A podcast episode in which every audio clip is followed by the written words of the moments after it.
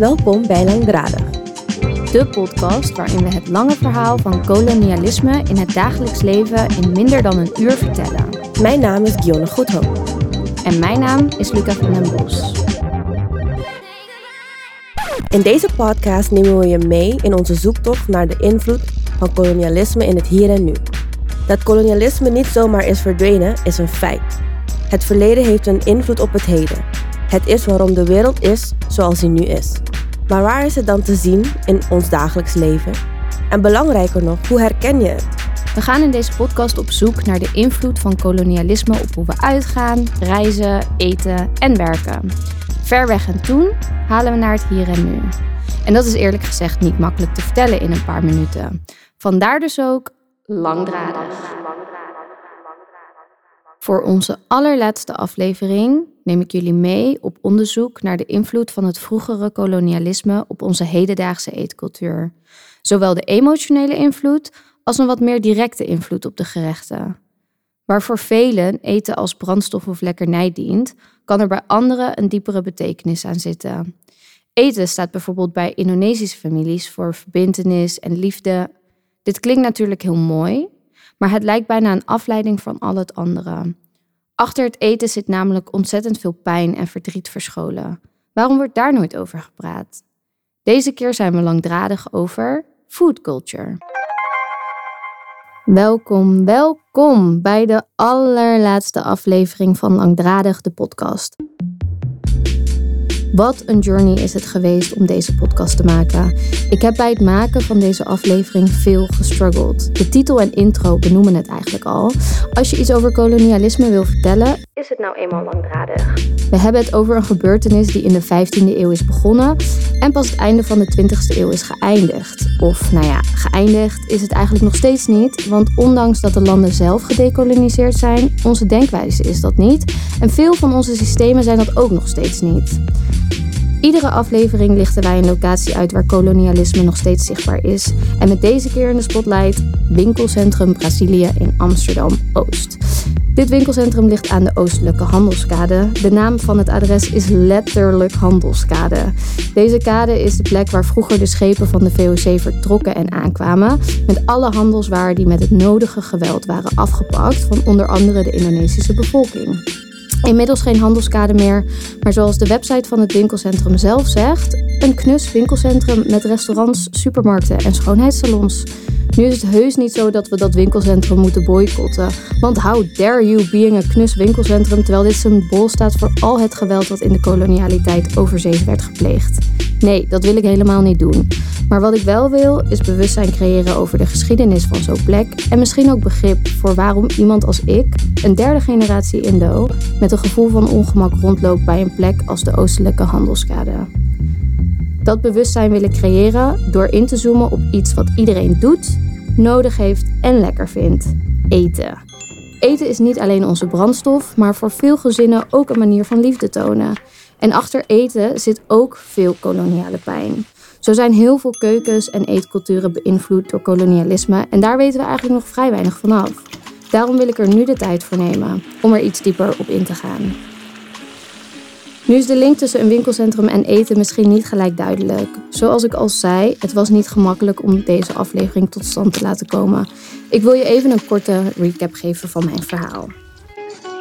Storytime! De eerste vraag die mij gesteld werd aan het begin van dit proces: waar moet jij aan denken als we het hebben over kolonialisme in het heden?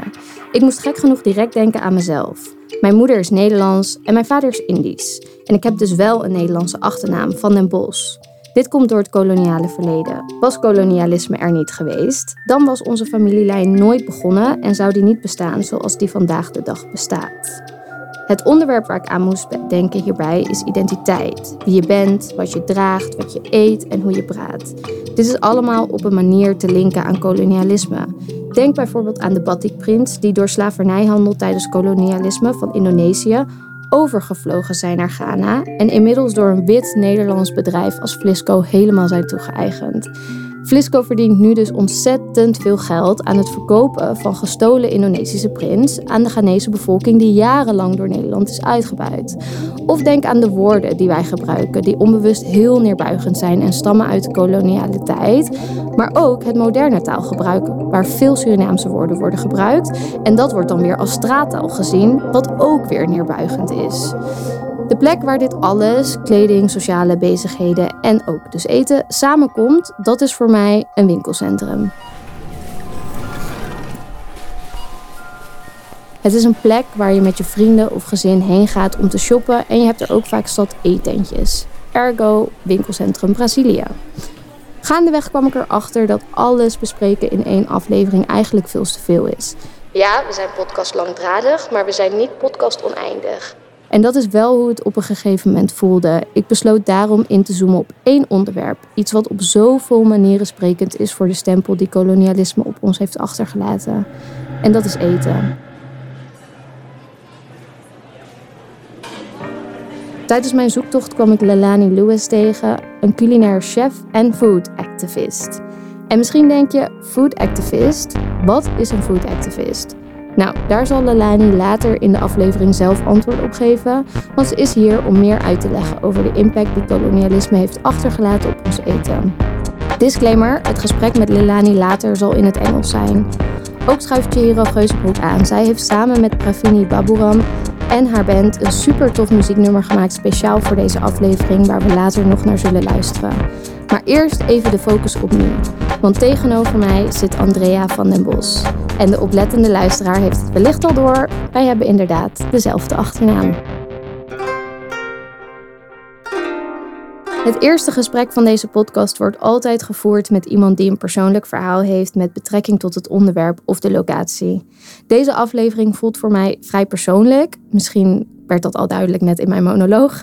En daarom heb ik gekozen voor iemand die voor mij persoonlijk ook heel veel betekent. Iemand die de verschillende lagen begrijpt van wat eten met kolonialisme te maken heeft. En iemand die ook de identiteit kent, die ik ook ken. Iemand die net als ik kolonialisme vandaag de dag belichaamt. En nu ken ik toevallig iemand die met haar eigen zoektocht tot zoveel inzichten is gekomen betreft dit onderwerp. Mijn nicht Andrea. Ehm, mijn naam is André van den Bos. Ik ben 31 jaar oud. Ik kom uit Amsterdam en woon met mijn bijna driejarig dochtertje en mijn man in Amsterdam West. Mijn moeder is Italiaans en mijn vader is geboren in Indonesië, in Manado, op het eiland Sulawesi. Zijn vader, dus eh, onze opa, die uh, is Indisch. Dat betekent gemengd uh, Indonesisch en Nederlands. En zijn moeder, dus onze oma, die, die is Indonesisch, afkomstig uit Manado. Um, ja, en verder ben ik uh, vooral sinds ik moeder ben geworden veel bezig met het echt begrijpen ja, waar ik, waar wij, waar we vandaan komen. Dankjewel. Uh, je gaf net al eventjes snel een verschil tussen Indonesisch en Indisch aan. Zou je dat nog een keer duidelijker willen uitleggen voor iedereen die dat niet zo goed weet? Ja, ja Indisch of Indo Um, ja, dat zijn mensen die afkomstig zijn uit het toenmalige Nederlands-Indië. En die dus gemengd uh, Indonesisch en Nederlands uh, bloed hebben, voorouders hebben. En ik denk, we gaan er denk ik straks nog iets verder over door. Maar uh, dat is begonnen toen in, in de koloniale tijd. Toen Nederlanders zich gingen mengen met lokale vrouwen. Ja, en Indonesisch, dan ben je volbloed Indonesisch. Precies, dan kom je gewoon uit een van de eilanden. Dat was toen dus uit natuurlijk niet Indonesië, maar um, dan heb je niks, heb je geen Nederlandse roots ja. in, je, in jouw lijn. En dat is dus wat onze oma is. Ja. Um, wat zijn wij? Wij zijn dan Indisch. Indisch nou ja, en Indonesisch. Ik, ja, ik, sinds kort zeg ik het dus ook zo. Ik ben Indisch en Indonesisch en Italiaans. En omdat we zijn allebei, kijk, in onze opa zijn lijn zit ook Indonesisch bloed.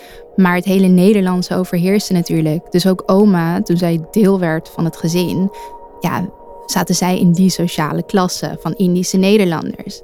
Terwijl zij, ja, terwijl we eigenlijk meer Indonesisch zijn dan Nederlands, veel meer. Ja, ja, daar wil ik zo nog even op terugkomen. Want jij hebt inderdaad een zoektocht gedaan waardoor je erachter bent gekomen waar onze familielijn precies is begonnen. Echt Super interessant. Maar ik wil het eerst graag heel even hebben over eten. Eten is namelijk in mijn herinnering uh, een heel belangrijk onderdeel geweest altijd in onze familie. En um, überhaupt in Indonesische en Indische familie is eten altijd um, ja, een hoofdonderwerp, om het zo maar even te zeggen. Hoe kijk jij daarnaar? Ja, ik bedoel, I love eten. um, we all do. we all do. En het is zeker een belangrijk onderdeel van mijn leven, van onze familie, van onze cultuur. Maar ik heb wel altijd ook een soort van irritatie of zo. Als, als, als Indo's het altijd meteen over eten hebben. Omdat dat het enige lijkt te zijn waar, wat, wat deel is van wat onze cultuur is. Um, en ik weet dat dat is omdat heel, de rest is afgenomen, zeg maar. Dat soort van het, het, het, het, het meest duidelijke of het makkelijkste wat is overgebleven. Maar het is ook een soort. Ja, het, het verbergt al het andere wat wij zijn. En we, we gaan daardoor nooit dieper. We blijven altijd aan de oppervlakte. En dat is denk ik echt het probleem in de Indische cultuur. Ja, ja, en wat bedoel jij precies met al het andere aan? Um, daarmee bedoel ik gewoon wie wij daadwerkelijk zijn als nazaten van mensen afkomstig uit Nederlands-Indië, uit een kolonie, uit een land wat niet meer bestaat. Um, ja, gewoon de hele koloniale geschiedenis, onze familiegeschiedenis, wat er daadwerkelijk allemaal is gebeurd. Uh, bij onze met onze voorouders, wat ze allemaal hebben meegemaakt, tot en met ja, onze open oma en onze, onze vaders. Um, wat, wat voor effect het, de hele koloniale geschiedenis tot en met hun en ons heeft gehad eigenlijk. Ja, ja ik denk ook um, dat uh, wat, ik, wat mij altijd opvalt is dat vooral mensen die niet Indisch of Indonesisch zijn, zodra die erachter komen dat ik dat wel ben, is ook gelijk de eerste opmerking. Oh, je hebt vast heel lekker eten bij jullie familiefeesten. Ik heb ook een vriend die Indo is en ik eet altijd zo lekker op zijn of haar of diens verjaardag. Um, dus naast dat onze eigen familie het ook altijd als uh, hoofdonderwerp gebruikt, wordt het ook door alle niet-Indo's en Indonesische mensen, niet-Indonesische mensen ook altijd als hoofdonderwerp ja. gebruikt. Het lijkt net inderdaad alsof wij het enige wat wij te bieden hebben het eten is. En het is ook het enige wat je in ons land en in Nederland ziet wat gelinkt is aan Indonesië. Ja. En dat is, ja, wat we net zeiden, dat is zo makkelijk soort van excuus om al het andere niet te bespreken. Voor, voor, voor beide kanten. Voor zowel Nederland en Nederlanders als wij zelf, ja. als Indo's zelf. Ja, ik, vond, ik vind dat dit wat jij zegt echt precies on point is. Want um, het viel mij altijd wel op. Maar ik heb er pas echt over nagedacht toen wij het in onze eerdere gesprekken hierover hadden. En jij jouw irritatie eigenlijk uitsprak. Um, want waarom hebben we het eigenlijk nooit over al het andere? Vanuit mijn oogpunt zie ik dat het eten de enige of eigenlijk meest duidelijke manier is waarop onze familie liefde kan tonen. Ik heb nog nooit een heart-to-heart met mijn vader gehad over uh, of hij van mij houdt of iets wat te maken heeft met gevoel. Maar hij geeft me wel altijd heel lekker eten. En um, ik heb ook nog nooit met hem gesproken over wat hij wel niet allemaal heeft meegemaakt. Want hij is, denk dat hij een jaar of vijf was toen hij naar Nederland kwam. Um, maar goed, ik kan me wel voorstellen dat het allemaal geen pretje is geweest. Dus hij loopt vast met heel veel rond. Um, heb jij wel eens met je vader over al het andere gepraat? Want hij was de oudere broer van mijn vader. Dus hij was al een stuk ouder. Misschien heeft hij het ook wat bewuster meegemaakt. Ja, de laatste tijd um, heb ik het uh, voor het eerst eigenlijk wat. Gaan we er, ga ik er wat dieper op in, in gesprekken met hem. Maar ik besef heel duidelijk dat tot ons is het gewoon allemaal te pijnlijk geweest om het erover te hebben. En dat is echt, dat is niet alleen in onze familie zo, dat is gewoon echt een, een collectief trauma. Er werd gewoon niet over gepraat, omdat, het gewoon, omdat ze allemaal in survival mode zaten, letterlijk. En wij zijn, denk ik, de, ene, de eerste generatie die, die wel die vragen beantwoord willen krijgen. En het is wel, ik merk wel, het is wel echt een soort van thin line tussen aanvoelen hoe ver je kan gaan.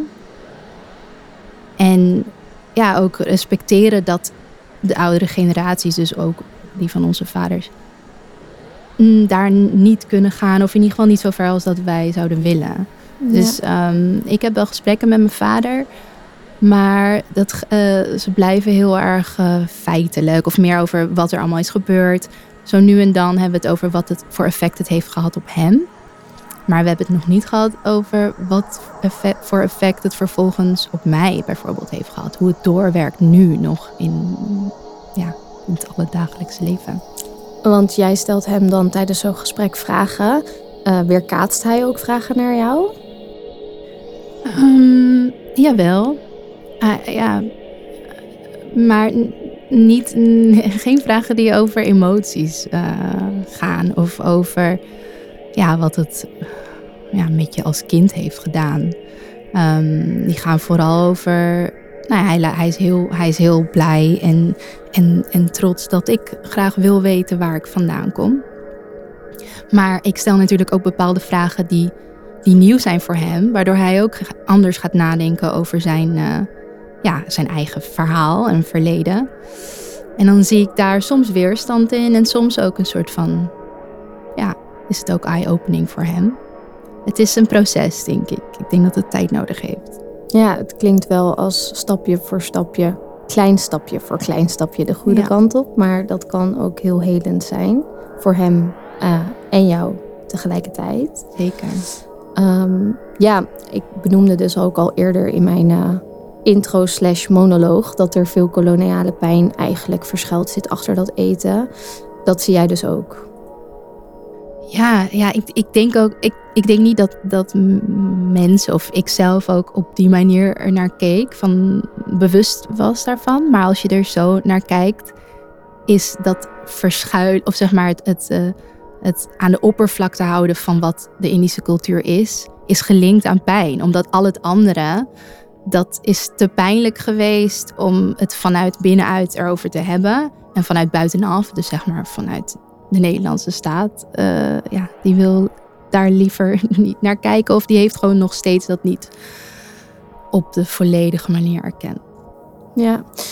Denk je ook dat het, um, dat het feit ermee te maken heeft dat zij eigenlijk, um, en dan spreek ik even heel erg persoonlijk vanuit onze eigen familie, een heel hoog beeld hadden van Nederland. Best wel een, een um, ja, een glamorous, vertekend beeld hadden van wat Nederland zou moeten zijn. En toen ze hier aankwamen, was dat eigenlijk totaal niet de waarheid. En in mijn hele leven heb ik wel nog gezien hoe erg ze aan dat beeld hebben geprobeerd vast te houden. Maar dat klopt eigenlijk niet. Dat, ik kan me voorstellen dat daardoor ook er een bepaalde twist in je emoties is, wat je niet helemaal kan plaatsen, omdat de plek waar je vandaan komt um, eigenlijk niet de plek is waar je je veilig voelt, maar de plek waar je heen gaat, waar je dacht dat je veilig zou zijn, ook niet veilig voelt. Ja, ja ik denk dat twist in emoties en nog, nog erger, of zeg maar nog dieper, twist in je identiteit. Want um, ze waren nergens thuis. Ik bedoel, uiteindelijk was Indonesië natuurlijk hun thuis. Maar door de koloniale tijd en, en het systeem waar ze in leefden, wilden ze heel graag Nederland zijn. En, en Indische Nederlanders waren zeg maar de tweede laag onder de, echt, de echte Nederlanders in het land. Dus ze probeerden altijd, uh, hoe zeg je dat? To live up naar, to Nederlanders. Ja. Um, en vervolgens toen Indonesië onafhankelijk werd uh, en zij daar niet meer welkom waren, omdat ze banden hadden met Nederland en naar Nederland moesten komen, was dit land natuurlijk alles behalve hun thuis en alles behalve verwelkomend voor hun. Um, en dat is ook iets wat, wat ik steeds beter ben gaan beseffen. Dat zij, het, ja, er wordt altijd over, zelfs over repatriëring van Indische Nederlanders gesproken naar, naar Nederland toe of migratie. Maar in die tijd is onze familie wel echt gevlucht uit Indonesië. Want ze waren echt uh, in gevaar Indonesië die wilde gewoon niks meer te maken hebben met Nederland. Dus iedereen die daar iets, wel iets mee te maken had, die moest daar weg. Dus al die, al die inzichten, al die dingen, we hebben nooit op die manier um, binnen onze familie daarover gepraat. En over wat dat heeft betekend voor hen toen ze wel hier aankwamen. Ja, Ja, eigenlijk is onze familie gewoon politiek vluchteling. En ehm, dat brengt natuurlijk heel veel koloniale pijn met zich mee, of überhaupt gewoon pijn. Um, maar waar ik even naartoe wil gaan, waar ik ook nog heel veel pijn bij voel, is als ik bij van die Nederlandse eetenten uh, Indische kipsaté met pindasaus op de menukaart zie staan. Of als ik zie dat de Albert Heijn uh, met een recept komt als rotti flex, wat gewoon niet eens dichtbij het origineel van uh, het gerecht rotti komt. Herken jij dit? Ja, zeker. Ik was net nog in de Albert Heijn toen, toen moest ik even snel kiezen. En heb ik uiteindelijk een sushi roll met daarop uh, gebakken uitjes uitgekozen. Toen moest ik ook even lachen. dacht ik, oh mijn god, wie, alleen Nederland, Nederlanders kunnen zo gerecht bedenken. Ik bedoel, dat zou niet in Japan gebeuren en niet in Indonesië. Ja. Maar, goed. maar goed, voor Nederland is al het Azië hetzelfde voedsel, Ja, kan je gewoon dus- allemaal mengen. um, Ja, ik uh, heb altijd, ik heb dat sowieso. Ja, kijk, kipsaté met satésaus vind ik zo'n voor gerecht. Dat is oké, okay, weet je wel. Het gaat ervoor, daar vinden ze lekker. Remia. Maar noem het geen Indische, Indische kipsaté. Nee, noem het gewoon kipsaté. maar um, ik heb dat ook altijd bij gewoon het concept van rijsttafel. Gewoon rijsttafel is zoiets. Ja, dat is, komt, is echt afkomstig nog uit, uit de koloniale tijd. En dat is natuurlijk helemaal niet Indonesisch. Um, ik vind dat ook, ja, elke keer dat als ik dat ergens op de kaart zie staan, dan weet ik sowieso dat ik daar niet ga eten. Um, dat is gewoon niet iets wat je in Indonesië zelf ziet. Nee. Het is iets wat, wat, wat is gecreëerd door Nederlanders om gewoon lekker een beetje van alles te proeven. en verrast te worden, I guess. Ja, ja. En inderdaad, nog heel even voor de duidelijkheid voor alle luisteraars. Want ik heb ook nog heel veel vrienden die dus verbaasd zijn dat kipsaté met pindasaus niet Indonesisch is. Nee, het is niet Indonesisch. Nee, en rijsttafel is ook niet Indonesisch. Dat is gecreëerd zodat de witte Nederlanders niet zo pittig konden eten en van alles wat konden proeven. Ja, kijk, we hebben in Indonesië heb je natuurlijk wel sate ayam, ja. sate kambing, allerlei verschillende soorten satés. Maar als je gewoon ziet hoe het daar wordt gemaakt op straat, zeg maar een, een stukje op een saté-stokje is denk ik uh, eh, 1 centimeter bij 1 centimeter max. vergeleken met de kipsaté hier die gewoon blokken onder elkaar. Dus het is gewoon totaal iets anders. Niet gemarineerd, ook gewoon saté-saus, vloeps erop. Dat, uh, zo doen wij dat niet. Um, Goed, elke aflevering is natuurlijk ook aan een locatie gekoppeld. En daar wil ik het ook heel even met je over hebben. Uh, winkelcentrum Brasilia aan de Oostelijke Handelskade. Ben je er wel eens geweest? Ja, zeker. Mijn uh, man, vriend, man, mijn man heeft daar ook een tijdje gewoond. En onze beste vrienden hebben daar uh, heel lang een huis gehad. Dus ik was er vrij vaak, ja. Hoe voel jij je als je daar rondloopt? Nou ja, ik moet zeggen dat totdat jij vertelde dat je deze locatie had uitgekozen voor deze podcast. Ik gewoon niet op die manier erbij stil heb gestaan. En dat vind ik nog erger dan, dan, nou ja, dan dat ik dat wel had gedaan en uh, misschien geen gevoel bij had.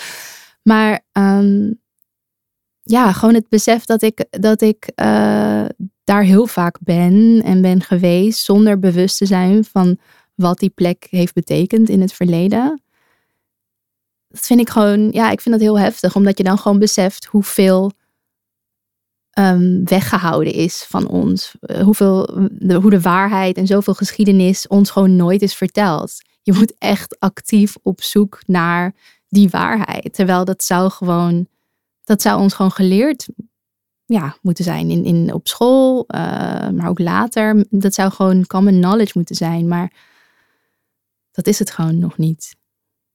We hebben natuurlijk in Amsterdam wel meerdere plekken die gelinkt zijn naar uh, de koloniale tijd. Herken je dan wel dat gevoel van ongemak op andere plekken in Amsterdam waarvan je daar wel bewust van bent? Um, ja, ik, ja, ik heb dat. Uh, ik heb dat op verschillende plekken die of gelinkt zijn aan eten, dus bij toko's of bij warungs. Um, maar ook bijvoorbeeld bij een plek als Hotel Jakarta. Um, en in eerste instantie ja, stond ik er ook niet echt bij stil. Tot ik er ook een keer was geweest. En Heel even voor de mensen die Hotel Jakarta niet kennen. Hotel, Hotel Jakarta ligt uh, op uh, Java-eiland. Die naam eigenlijk alleen al in Amsterdam is ook al een beetje weird als je het mij vraagt. Maar Java-eiland ligt ook aan de oostelijke handelskade. En Hotel Jakarta is een hotel helemaal ingericht in Indonesische stijl. Je kan er Indonesisch eten. En de twee eigenaren zijn witte Nederlanders. Ja. Ja. Sorry, ga verder met je verhaal. Ja, ja je, je voelt gewoon. Het, ik denk dat ik, als ik op dat soort plekken ben, het is niet dat ik binnenloop en denk: wow, dit is echt niet oké. En ik, um, weet je wel, dit is gewoon appropriation en uh, uitbuiting of whatever. Het is, niet, het is niet dat ik dat ervaar, maar je voelt een bepaald soort ongemak. En ik denk pas later besef je dan waardoor dat is. Omdat je gewoon voelt dat het niet, dat het niet genuine is, dat het niet echt is. En dat het gebruikt wordt om een bepaalde, nou ja, gewoon puur om te geld te verdienen aan een bepaalde ervaring of een bepaald gevoel. En ja, ik denk, ja, dat, dat heb ik wel op meerdere plekken of ja, ook met mensen in gesprekken of zo. Het is gewoon een bepaald gevoel in het moment zelf. Dat je gewoon voelt, dit is gewoon niet oké. En pas later besef je waarom dat gewoon niet oké is.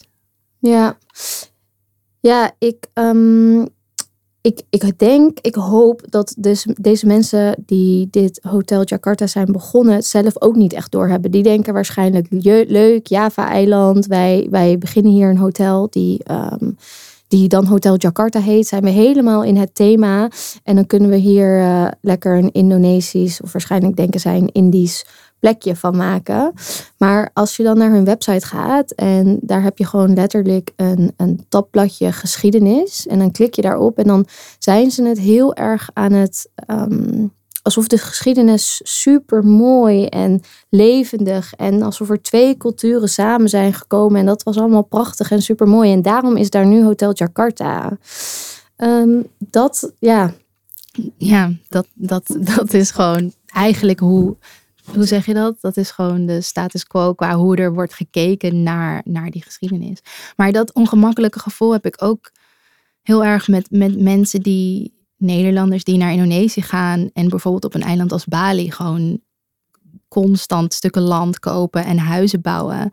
Het is gewoon, kijk, no judgment, maar, maar wees wel bewust dat je, dat je iets aan het doen, dat je dus wel, je, het wordt soort geframed als dat er kans worden gegeven aan de locals, maar dat is, dat is in lijn met zo'n koloniale mindset. Ja. En um, ja. ja, in al dit soort gevallen is het gewoon een gevoel die je in het moment, eh, wat je in het moment niet zeg maar kunt uh, per se kunt uitleggen of benoemen. En dan pas later besef je waardoor je je zo erover voelt. Ja, ja en ik denk ook, het is niet alsof de huidige winkeliers en uh, de eigenaren bijvoorbeeld van een hotel Jakarta of de bewoners er iets aan kunnen doen dat dat vroeger de, de handelsplek was van de VOC en dat daar zoveel geweld uh, heeft plaatsgevonden. Maar um, hoe zouden ze dan dit beter kunnen aanpakken? Bijvoorbeeld zo'n Hotel Jakarta. Hoe zouden zij het beter kunnen aanpakken? Ja, ik vind het moeilijk, want ja, als je een bepaalde ervaring wilt delen hier, ja, je kan ook niet verwachten dat dan uh, zeker in, in, in horeca of een hotelwereld kan je niet de hele ervaring en de waarheid van die ware geschiedenis en alle pijn en trauma daar, daar, uh, daarin meedelen. Maar ik denk wel dat, je, dat, je, dat het je verantwoordelijkheid is om in ieder geval in, op zo'n op zo'n stukje uh, about of uh, over ons op je website wel even kort de, de ware geschiedenis vertelt en waarom Java-eiland bijvoorbeeld zo heet en waarom jij dan daar Hotel Jakarta start en wat Jakarta was in de koloniale tijd voor Nederland. Als je gewoon alleen al zelf in ieder geval in eerste instantie bewust bent daarvan en dat dus ook deelt, ja. dan weten mensen ook wel, dan snappen mensen in ieder geval waarom er een Hotel Jakarta in Amsterdam is. Um, en daarnaast denk ik, ja, vind ik sowieso dat als je zoiets creëert dat je wel enigszins moet samenwerken van, met mensen van die cultuur. om daadwerkelijk een, een authentieke ervaring of wat dan ook te kunnen bieden. Ja, ja. Het gezegde luidt natuurlijk: verandering begint bij jezelf. En nu weet ik niet zo zeker of dat ook op ons van toepassing is als het gaat om kolonialisme. Ehm, maar toch heb jij wel iets gedaan om verandering te creëren bij jezelf. Je hebt een paar weken geleden meegedaan met het programma Tracing Your Roots. Zou je daar wat over willen vertellen? Ja, um, ja Tracing Your Roots is een programma voor uh, mensen, jongeren voornamelijk met Indisch of Molukse roots. En daarin um, ga je, nou ja, wat, wat de naam al zegt, je roots tracen. Dus op zoek naar jouw uh, familiestamboom. Um, en daarbij komen natuurlijk uh, allerlei verhalen naar boven. En in het programma leer je ook uh, nog meer over de daadwerkelijke geschiedenis. Um, en leer je gaandeweg eigenlijk ja, heel veel over jezelf.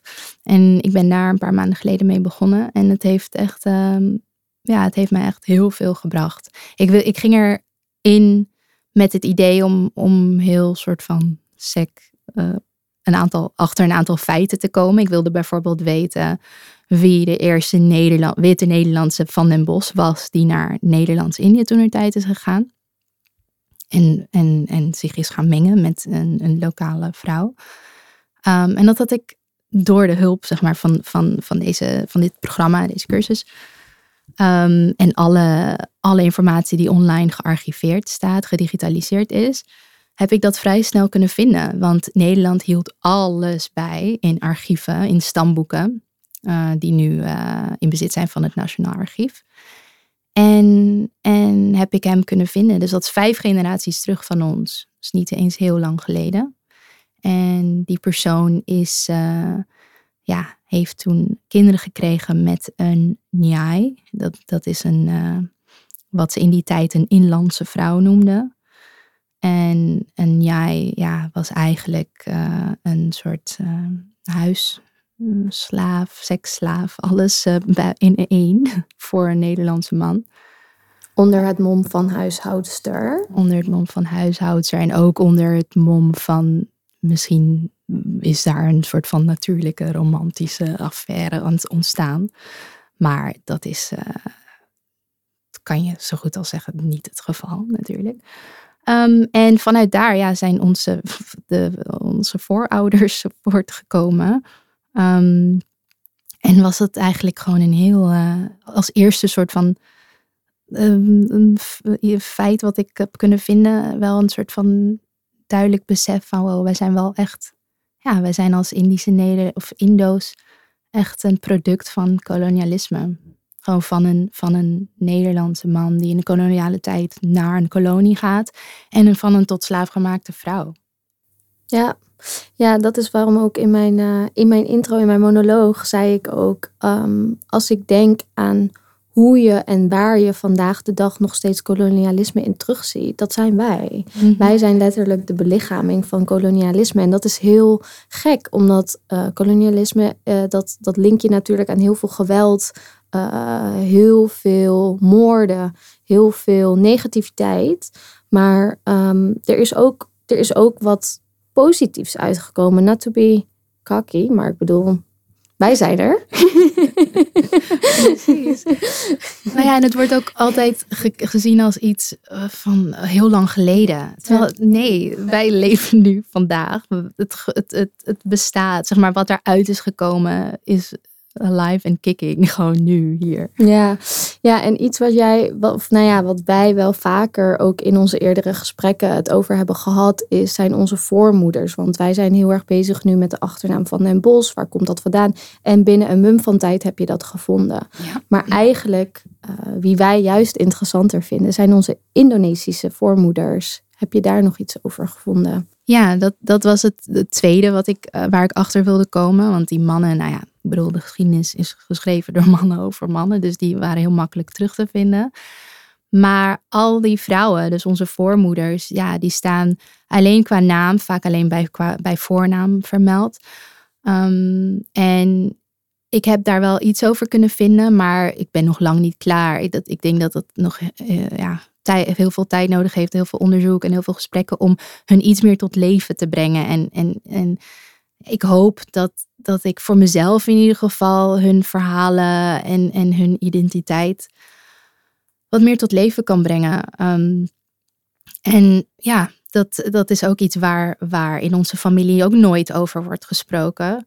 Ehm, maar ik denk dat als wij nu vragen beginnen te stellen, er misschien wel veel meer los kan komen dan dat we weten.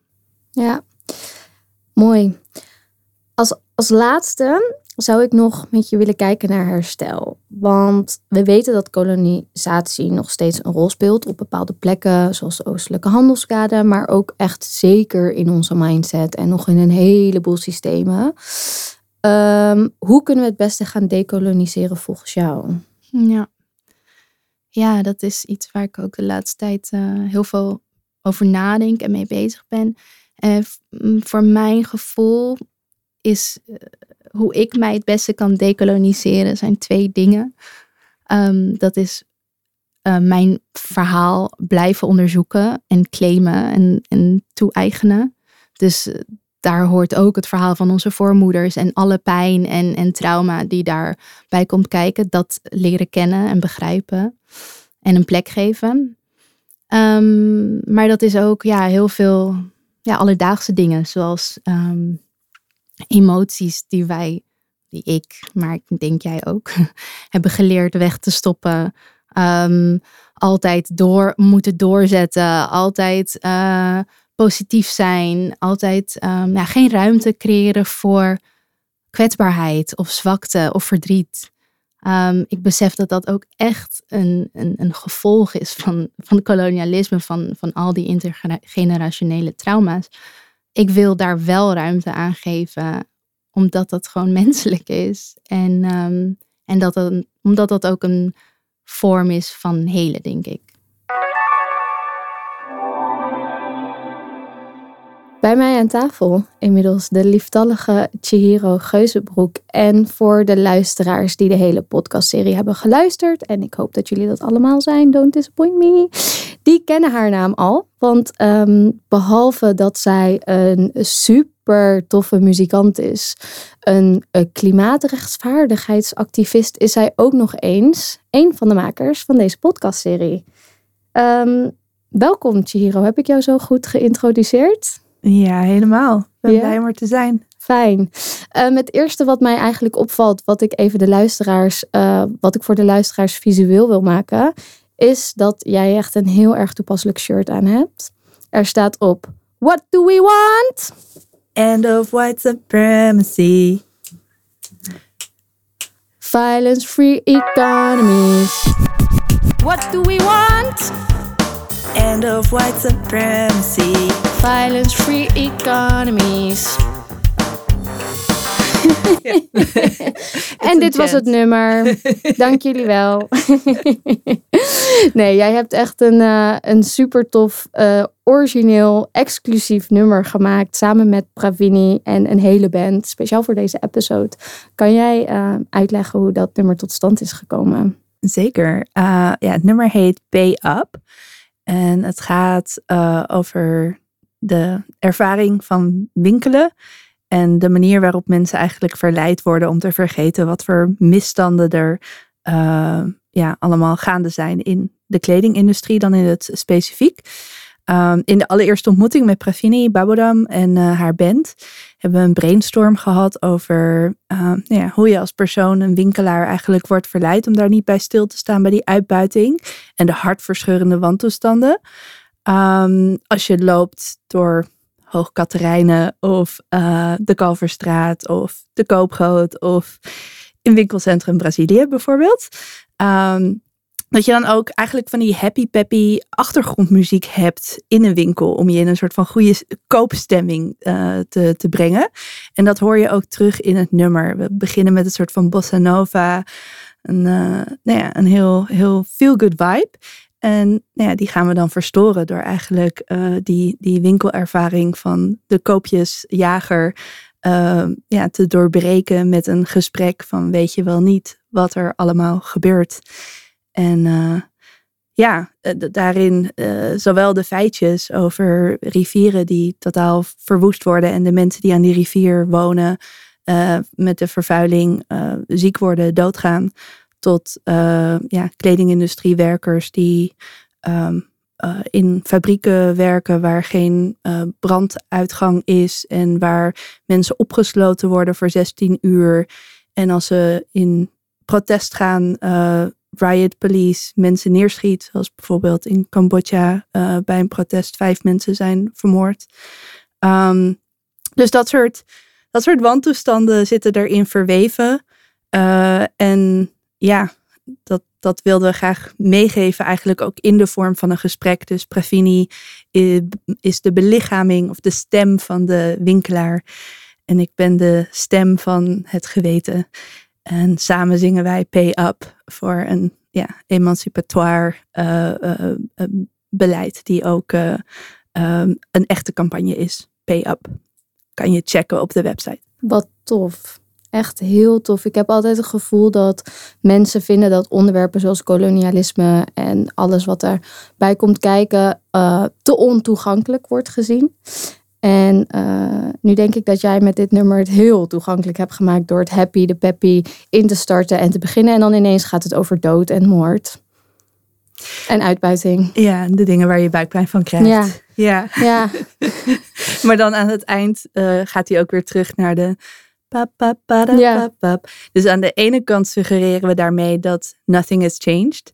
En aan de andere kant, something has changed. Want zij is tot inzicht gekomen en er blijft een soort van pay up terugkomen. Nee, dat moet je zelf maar zo horen.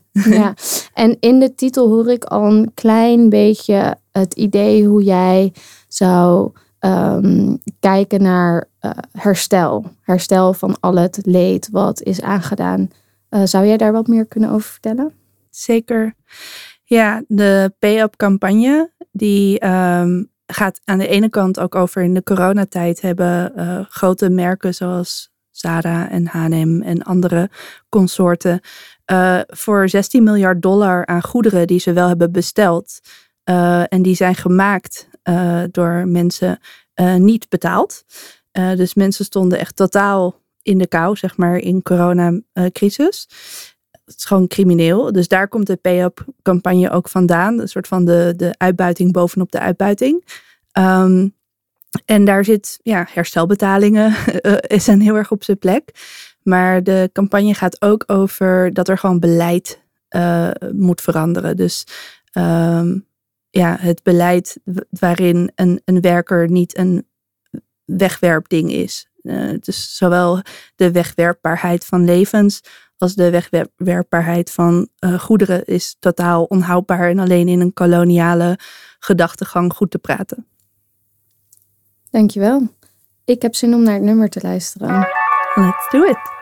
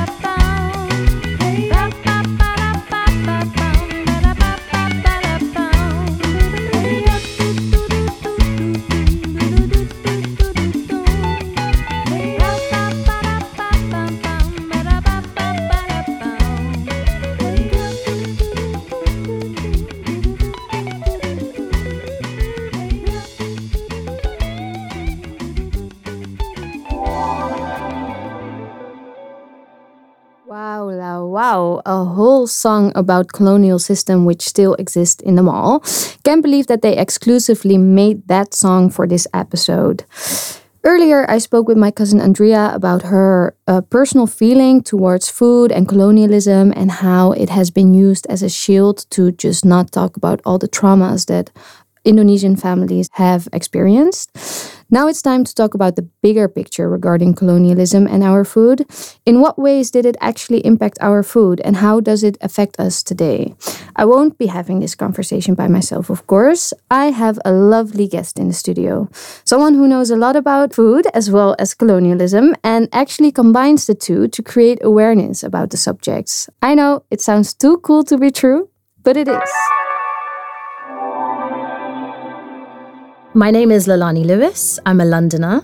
Um, I've lived here in Amsterdam for seven years now, um, and I'm a cook uh, who specializes in Caribbean food, uh, and also um, a food stylist, and and I dabble in a little bit of uh, art direction too. So I do a lot working in the food industry and wear many hats, but um, it's just an industry that I love working in. This sounds so cool. You make like working as a chef or cook sounds super cool. Uh, in the very beginning of this episode, I had a whole monologue and I called you a food activist. Um, I can imagine that a lot of people are curious about the exact meaning of food activist. Could you maybe explain what it is that you actually do? Yeah, so um, food activism was just kind of a way of simplifying what it is that I do um, in so many of these uh, facets of what I do and the many hats that I wear. Um, I use my kind of role and responsibility to explain some of the issues, the prevalent issues that are happening within the food industry. And so, from the point of view of um, my Code Noir project, it's talking about the disparities in um, with uh, the racial disparities that exist in the world, but also the access to food. Um, and within the work that I do for Whisk Food Studio, it's about explaining um, some of the prevalent issues within that, which is like talking about food waste and monocropping and so so many of these different issues. Um, a food activist, I would say, is using food as a tool to create positive change for marginalized and oppressed people. So for me, I use food because I love it. I love eating it. I love cooking it. We all do. My cousin said the same thing. We all do love food. That's why I did the whole episode about food. Yeah, exactly. you were expecting some food from me as well. Sorry about that. I came empty-handed. Um, but yeah, so I I use food because I'm passionate about it, and also I think that it's such an accessible tool to create to have these conversations. We all need food to you know to live but we all we all eat food and we can all enjoy it. And it kind of transcends perceived differences. Everybody can sit at a table and it doesn't matter what creed do you believe in what language you speak you can all sit at a table and enjoy a meal. And therefore i think it's a fantastic tool for change. Yeah. and and you know kind of expanding a little bit more on that um i think chefs kind of are um, activists on their own kind of micro level. For example a, a head chef he he might be or she let's not use those. Um they kind of create activism and think about some of the um, some of these issues within the food industry on a micro level. So within their restaurants, they'll be sourcing their food. They'll be thinking about where it comes from. Um, if it's sourced locally, so they'll be looking at sustainability issues. They'll be looking at the ethics of the food that they source in terms of the livestock. Are they kept in an ethical way? You know, because all of those things not only add up to a more positive impact, but it also adds up to tastier food. Wow, I never realized that being a chef means thinking about all of that. Because I've heard that, um, at least in the Netherlands, there's a short of chefs because it's it's not too cool. It's not a cool enough job, or people don't study study about food anymore. But the way you're talking about being a chef makes it sound like so much more than just creating a dish that that like tastes nice. I don't want to idolize it people in case they're thinking like this I have to do this. I mean it's still extremely hard work and it's um, super competitive and can be quite stressful. But yeah, I think these elements are involved in it. And it depends on what angle you want to uh, what angle you want to focus on within your career as a chef. Yeah.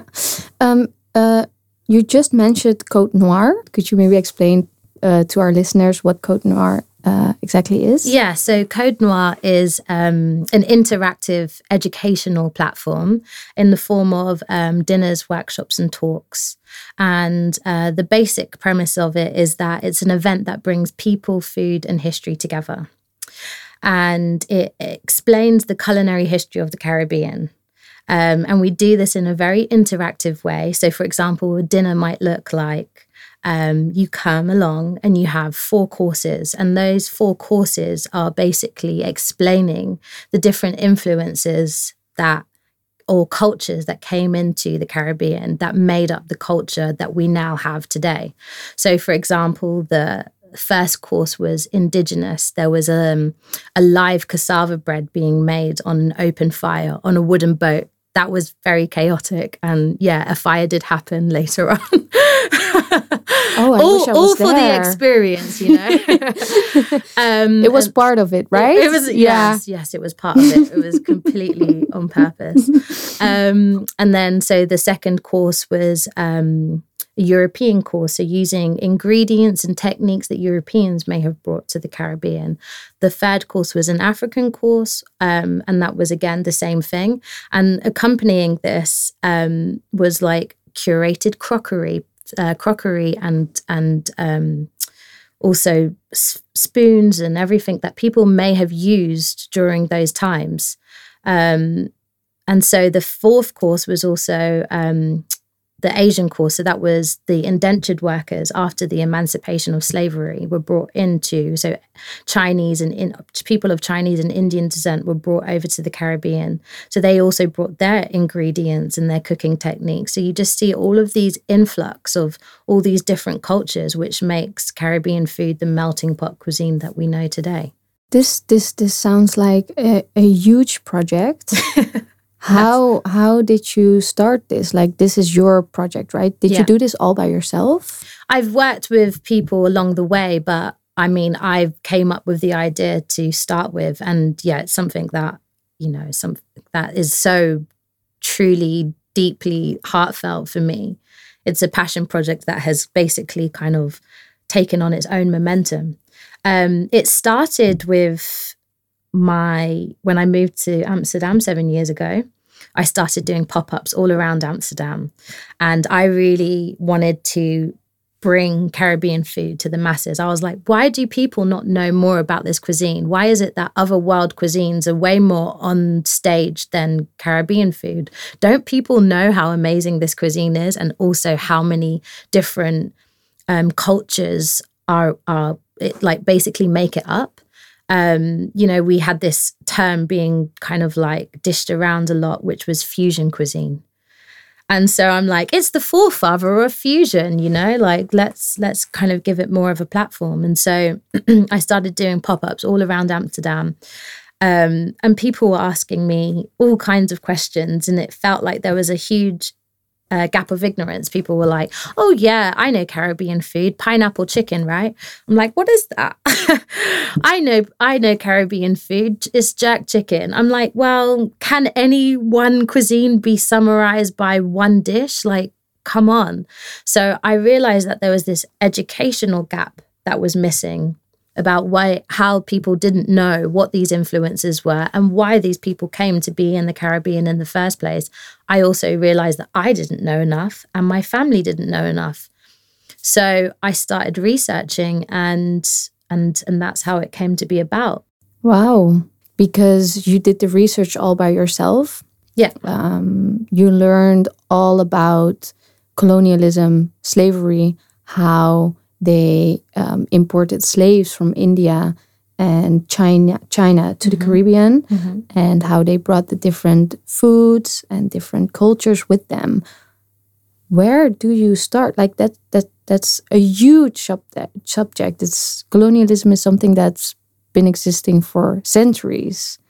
How do you start a research like that? You just start.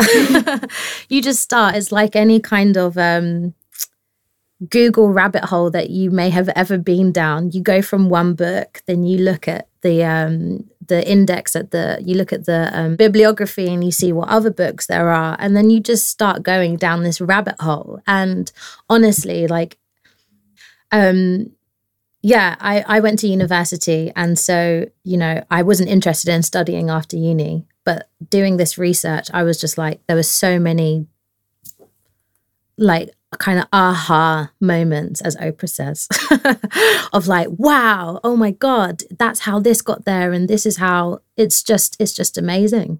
You've been reading a lot about food and how colonialism has brought certain cultures to other countries. Um, that, of course, already leaves an impact on how food and cultures would mix up.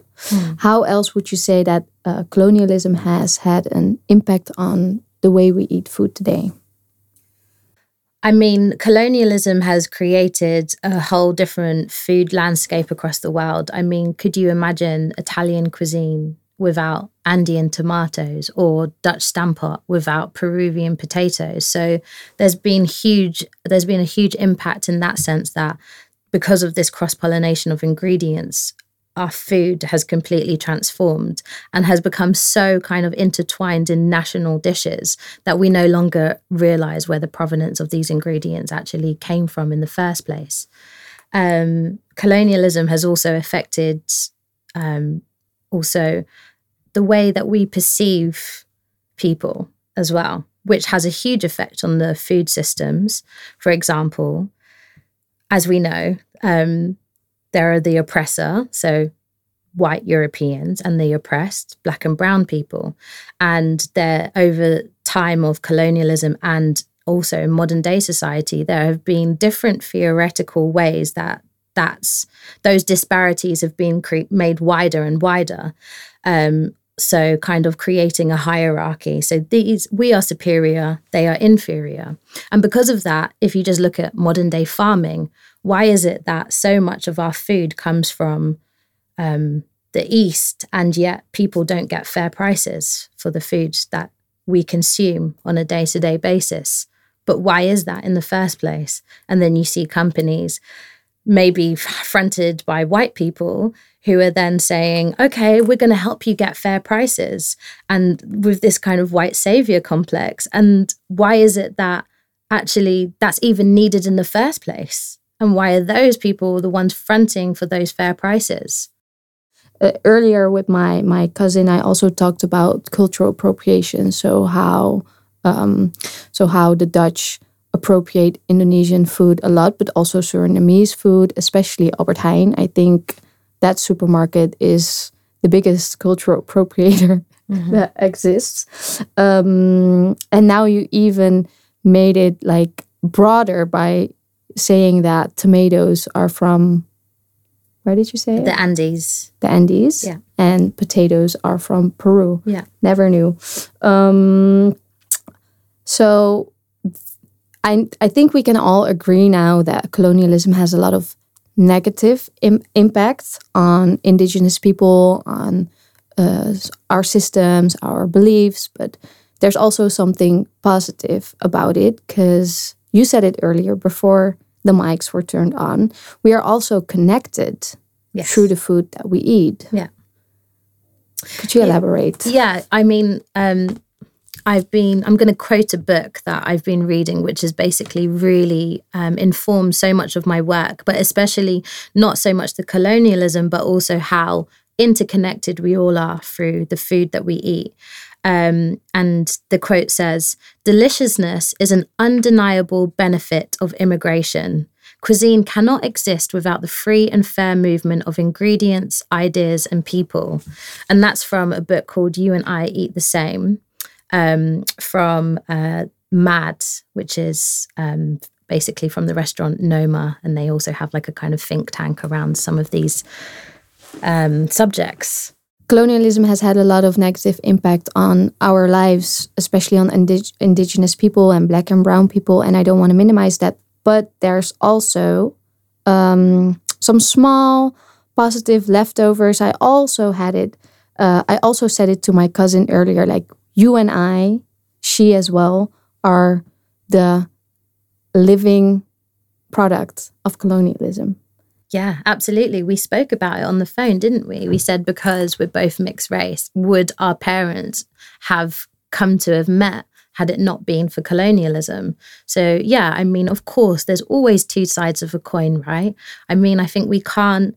Um, it's difficult to reconcile the damages that have happened with colonialism, but at the same time, we can see that there the people who've experienced that adversity have triumphed. They've triumphed through that adversity. And I think Caribbean food and culture, and a lot of the diasporic foods and cultures are a triumph of the after that adversity, that they've created something from maybe, you know, a disseminated culture, a culture that's been torn apart, but yet they've still managed to pick those pieces up and create something that is beautiful and wonderful and something that s- someone like Albert Heijn still wants to recreate. But yeah, and are not doing it in the correct way and are not doing it with appreciation. And my question on appropriation is why is it that they're not consulting someone of a Surinamese descent to be able to actually recreate that? The fact that it's kind of created so much controversy and that's not the first time. It's like the second or third time. Why are they not consulting someone from that descent to be able to recreate these dishes in the correct way?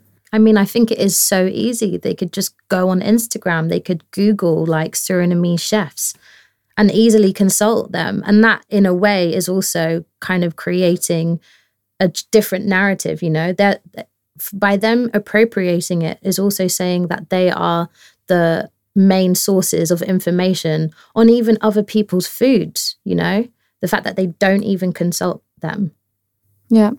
Could you maybe for um, for all the people listening to make it clear what is cultural appropriation and why is it wrong?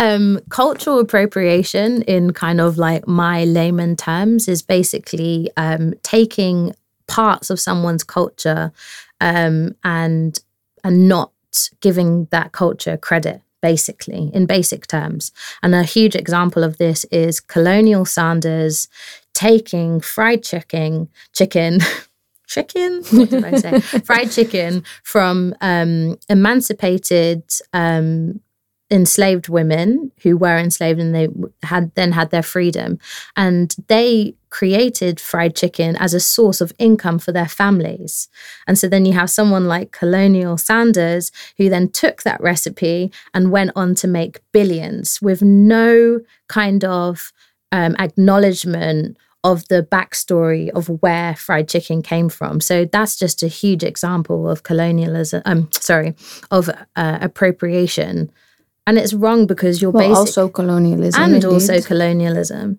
It's wrong. I mean, I could list all of the reasons why it's wrong. I think you have made a pretty clear Thank example. you.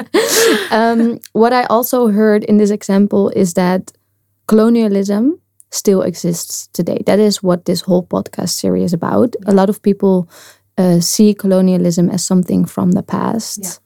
Um, what is your view on that? yeah, I mean, it, it majorly exists. And I think within the last couple of years, um, you know, for me, what kind of propelled me even f- more forward to actually have this project come out into the public was uh, after the death of George Floyd. You know, I think it shook society to its foundations and it really made us see like a very clear and visceral idea of that institutional racism exists and that one one section of society is treated completely different to another. And you know the the work that I do with Code Noir helps me to try and explain why those disparities exist in the first place. And using something like food you know um, is a approachable way of doing that. It's approachable and it's accessible.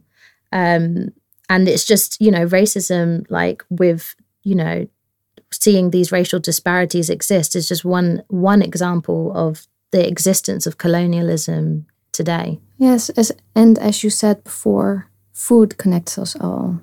yeah I think that's a beautiful quote. yeah Yeah. yeah, food connects everybody um yeah as i said you can sit at a table with anybody and and eat and share a good meal and we use food on a day-to-day basis as a source of sustenance so why would it not be also used as a tool to have these difficult conversations Looking at reparations, something to help the affected communities heal. How would you say is the best way to do that? Like in general, but we can also zoom in on just food cultures. Um, I think, firstly, first and foremost, um, reparations need to stop being paid back to European countries that are still taking reparations.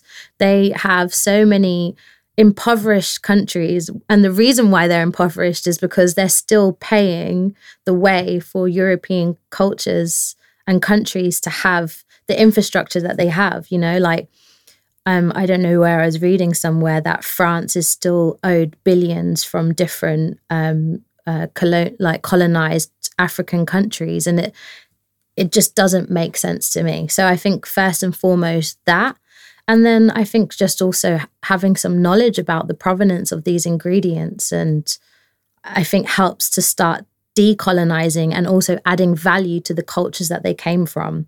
You have to imagine that colonialism has broken down so many cultures, and food is something that we can use to bring back the value within those cultures and to have more respect and understanding of what we've contributed because the narrative from colonialism is you've you you black and brown people haven't contributed anything. We've given you everything. You were barbarians when we came to you. We've given you civilization. So by taking back that narrative of like no actually we've shown you how to barbecue we've shown you all of these different amazing techniques and ingredients that is a way I think of kind of decolonizing the mind, but also the cultures that have been colonized. Before I move on to the last part of the episode, um, in the beginning of our conversation, you already kind of visualized what a dinner experience at Côte Noir would look like. Are can we expect some some dinners again soon? when can we visit your dinners? Uh, it's it's the because uh, I'm looking forward to it, including the fire. hopefully we won't be burning down any more boats. um, yeah, it's the burning question. Boom, boom. It's the burning question that's been on everyone's lips, and um, because of the extent of it, it's been it's quite an expensive production. So we're now talking and trying to get funding, but definitely by the fall of this year, there will definitely be a public-facing Code Noir experience happening again, and and in the meantime, there'll be smaller workshops and talks around this topic and the project. cool. Then I'll see you there. Yeah. Thank you. Yes, thank you so much.